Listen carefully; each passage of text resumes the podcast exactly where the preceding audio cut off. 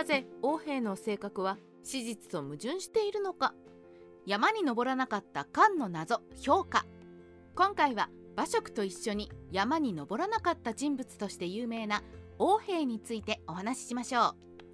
この王兵という人物晩年の職を支えたと言って良い人物でありなかなかに面白い逸話を持つ人物でもあります。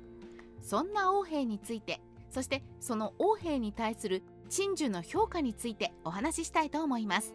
義から下ってきた武将王兵。王兵が出てくるのは漢中攻略戦。劉備と曹操のある意味初めての全面対決が彼の初登場です。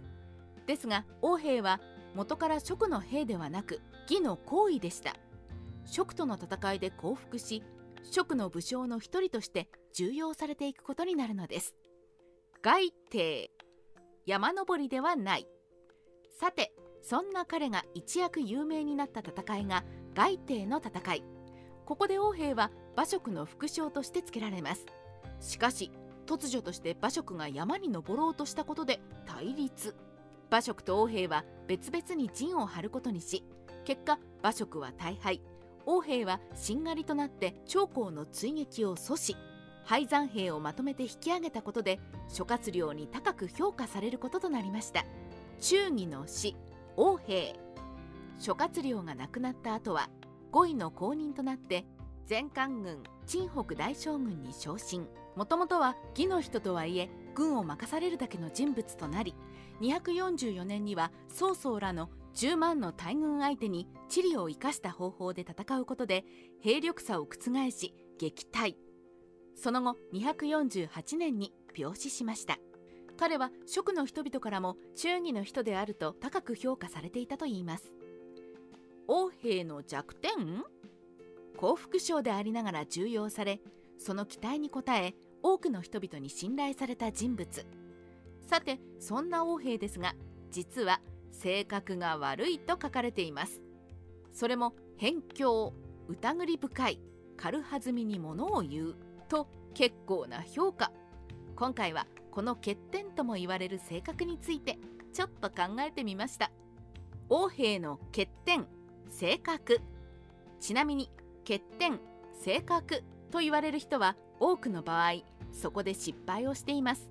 優柔不断で後継者を決められなかったというのもそうですね。ただし王兵伝などを見る限り王兵はその性格でどんな失敗をしたとは書かれてはおらずどちらかというと功績の方が多く書かれています。むしろ王兵伝を読んでいくと人格者にも感じてしまう王兵どうして陳寿はこのようなまとめ方をしたのでしょうか。王兵の人物像はどっち？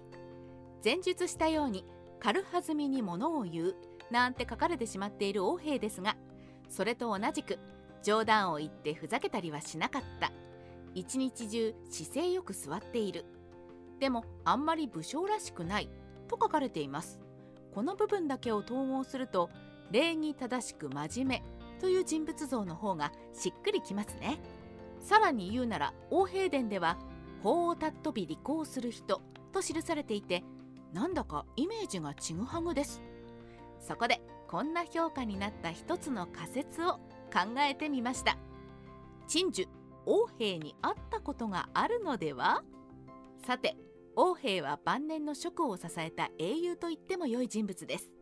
そしてこの時代こういった人はよく本人にお会いして話を聞きたいとお勉強に来る人が多くいます。もしかして陳寿も英雄と名高い王兵に会いに行ったのでは？とここで出てくるのが実は王兵は異民族出身という説。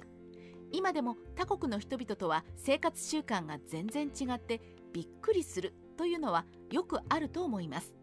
当時としてもそれがあって自分たちの習慣とは違ったことをする王兵は辺境軽はずみにものを言う法を尊ぶ姿勢を疑り深いと感じてその通りに記してしまったのではないかなと思います。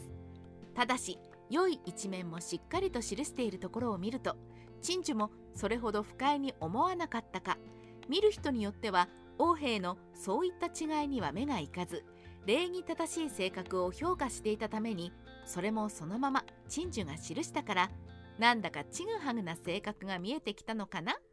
なんて考えてみたのですが皆さんはどうお考えですか？